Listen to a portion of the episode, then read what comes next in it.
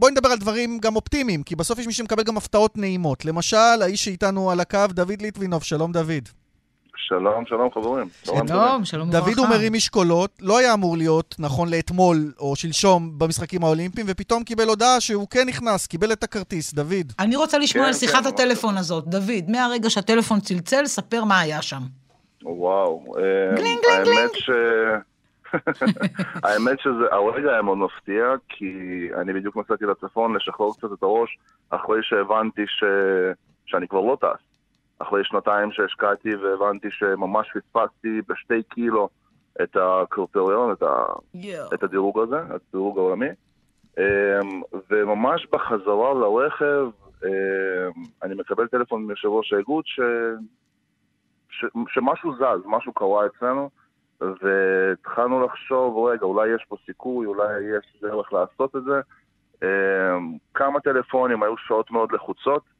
אתמול בצהריים הגיעה הבשורה, זה הפך לרשמי, והמזל הגדול, המזל המאוד גדול, שאפשר לעשות עכשיו את ההכנות ואת ההתאמות האחרונות. רגע, תספר מה קרה, מה קרה שבזכותו הצלחת לקבל את הכרטיס, מה קרה למישהו אחר? אז מה, האמת שמה שקרה זה שנתפס אה, ספורטאי ברזילאי אה, על סמים, על המון ברזילאי, אם אני לא טועה. כן, וזה פשוט פינה את הקווטה. זה פינה את המקום שלו, וכל הרשימה ירדה אחד למטה. וממש, אני הייתי המדורג 14 בעולם, ברשימה האולימפית, אמ, ורק 14 נכנסים. וזה ממש יצא, זה אומנם 14 או 15, אבל אה, מה שיצא זה שלא הספיק לי ממש קילוגרמים בודדים. אפרופו קילוגרמים, דוד, בוא, בוא נעשה קצת אה, פרופורציות. אתה בקטגוריית משקל של מעל 109 קילוגרמים. אה, נכון. ו- כן. וכמה אתה מרים, דוחק? ספר לנו קצת בשביל הפרופורציות. אני, אני מניף 188 קילו בהנפה, ו-217 בדחיקה, שאלה שיאי ישראל, שיאים אישיים שלי. Mm-hmm. השנה באליפות אירופה במוסקבה, לקחתי מקום עשירי, וזה, שברתי את מחסום 400 קילו בקרב 2. ברמת משקולות תגיד, זה בריא הספורט הזה, דוד? זה בריא העסק הזה? אמ, כל ספורט מקצועי הוא לא בריא. אם נאמר את האמת. זה הכותרת של השיחה אמ, הזו, אגב. אה, אה, דודי, תבטל לי את פינת הספורט. לא, אני לא אבטל, אבל אני הולכת עם זה לא, עכשיו. אנחנו מדברים את האמת. יפה, כן. אם אנחנו, בסופו של דבר, הרעיון הוא לבוא ולהוציא, לסחוט מהגוף את המקסימום. אז כשאנחנו עושים את זה ברמה כל כך גבוהה, אז זה לא בריא. עם זאת, כמובן, אה, יש את כל השליליות הזאת, אולי סביב הרמת משקולות, זה פוצע את הגב וכולי וכולי, אבל האמת, שזה אחד הענפים היותר בטוחים, עם אחוז פציעות. בין הנמוכים שיש. דיברת על שליליות. דוד, אחד הדברים שבאמת דבק, התדמית דבקה בו אה, בסיפור הזה, זה סיפור החומרים האסורים, למשל אותו ברזילאי שנפסל. עד כמה ניקו את הענף מאוד, הזה? אז בסיפור שלי זה מאוד, אה, היה מאוד דומיננטי, כן. אמ, תראה, זה, יש, יש, אנשים מנסים לרמות בכל מקום. אנחנו יודעים את זה. כן, בכל, בכל סוגי תחום, הספורט בכל, אנחנו שומעים את זה, כן. נכון, זה, ו, ואפילו לא רק בספורט, אנחנו יודעים שאנשים, כש, כשזה מגיע להישגיות כל כך גדולה, אנשים יחפשו את הדרך הכי קלה והדרך, איך אפשר לרמות עוד קצת אה, בדרך לטופ. בסופו של דבר מדובר פה בהיי פרפורמנס. אז תמיד אנשים יחפשו את הדרך הקלה יותר ולקצר קצת את הדרך.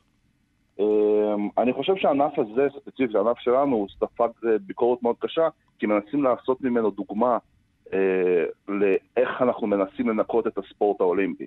ובענף שכוח זה אה, משהו מאוד דומיננטי, אז מאוד קל להראות את זה. אז זה, זה באמת סופג את רוב הכותרות.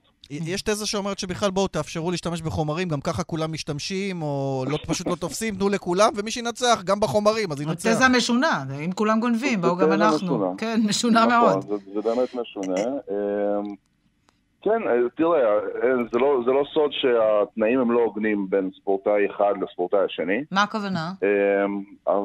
זאת אומרת, אה, ספורטאים, אה, אנחנו כן יודעים על מדינות שתומכות בזה, אנחנו לא רוצים להיכנס לזה יותר מדי.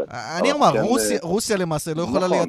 לייצג עם הדגל וכולי, כי הספורטאים שם, הוכח סימום ממסדי, ולכן הושעו ספורטאים רוסים, רק אחדים מקבלים את האפשרות. חייבת להגיד לכם שזה מזעזע אותי, כי זה אומר שכדי להגיע לתוצאות טובות, הם פשוט מסממים את החבר'ה האלה אפילו מגיל צעיר. כן, וזה פוגע בספורטאים הנקיים, זה פוגע בספורטאים שלא מקבלים את התמיכה הממשלתית הזאת, בוא נגיד ככה. אמ, אבל אה, זה הספורט, זה התחרות, ואנחנו עושים את מה שאנחנו יכולים בשביל לעלות כמה שיותר גבוה. תספר, תספר לי על עצמך, על מה משך אותך למקצוע הזה, ומתי. האמת, אה, האמת שבגיל 14, כשעברתי בית ספר, אני הייתי מתאגרף ב... אז, אז, דאז, ובדיוק פרשתי מגוף, הרגשתי שזה קצת לא בשבילי. אה, לא, לא ממש, הייתי שלוש שנים אמנם בתחום הזה, אבל אה, כן, כן הגעתי להישגים ברמה הארצית, אבל הרגשתי שזה לא, לא אני. אה, עברתי בית ספר, חיפשתי מה לעשות, המאמן שלי ממש ראה אותי, כי האולם הקודם שלנו היה בבית הספר שעברתי אליו, לחץ עליי קצת להגיע, ואחרי, ההורים שלי קצת התנגדו בהתחלה, כי הם כן הגיעו מהתחום הזה. הם, הם כן ידעו שסמים מעורבים בספורט מקצועי, והם לא רצו שאני אני אגיע לזה, אני לא, שאני לא אגיע למצב שאני צריך להשתמש בסמים בשביל אה, להגיע כל כך רחוק. אה, המאמן שלי הרגיע את אבא שלי מיד, הסביר לו שזה לא המצב, זה לא המצב כאן בארץ, זה לא המצב כאן אה, בענף שלנו, לפחות תחת אחריותו. אה, הוא באמת שמר על המילה שלנו לאורך השנים. אחרי שנתיים בערך הבנתי ש... ש... שזה הולך לי, שאני מצליח, שהצעתי את התחרות הבינלאומית הראשונה שלי. Uh, עניין אותי מאוד לראות למה יש ספורטאים שמדורגים מאוד מאוד גבוה מצד אחד, ולמה יש ספורטאים שבאותה תחרות הייתי מקום 16 באליפות אירופה לקדטים עד גיל 17. Mm-hmm. אמ, עקפתי שתי ספורטאים שקיבלו אפס, אז טכנית הייתי מקום אחרון. Mm-hmm.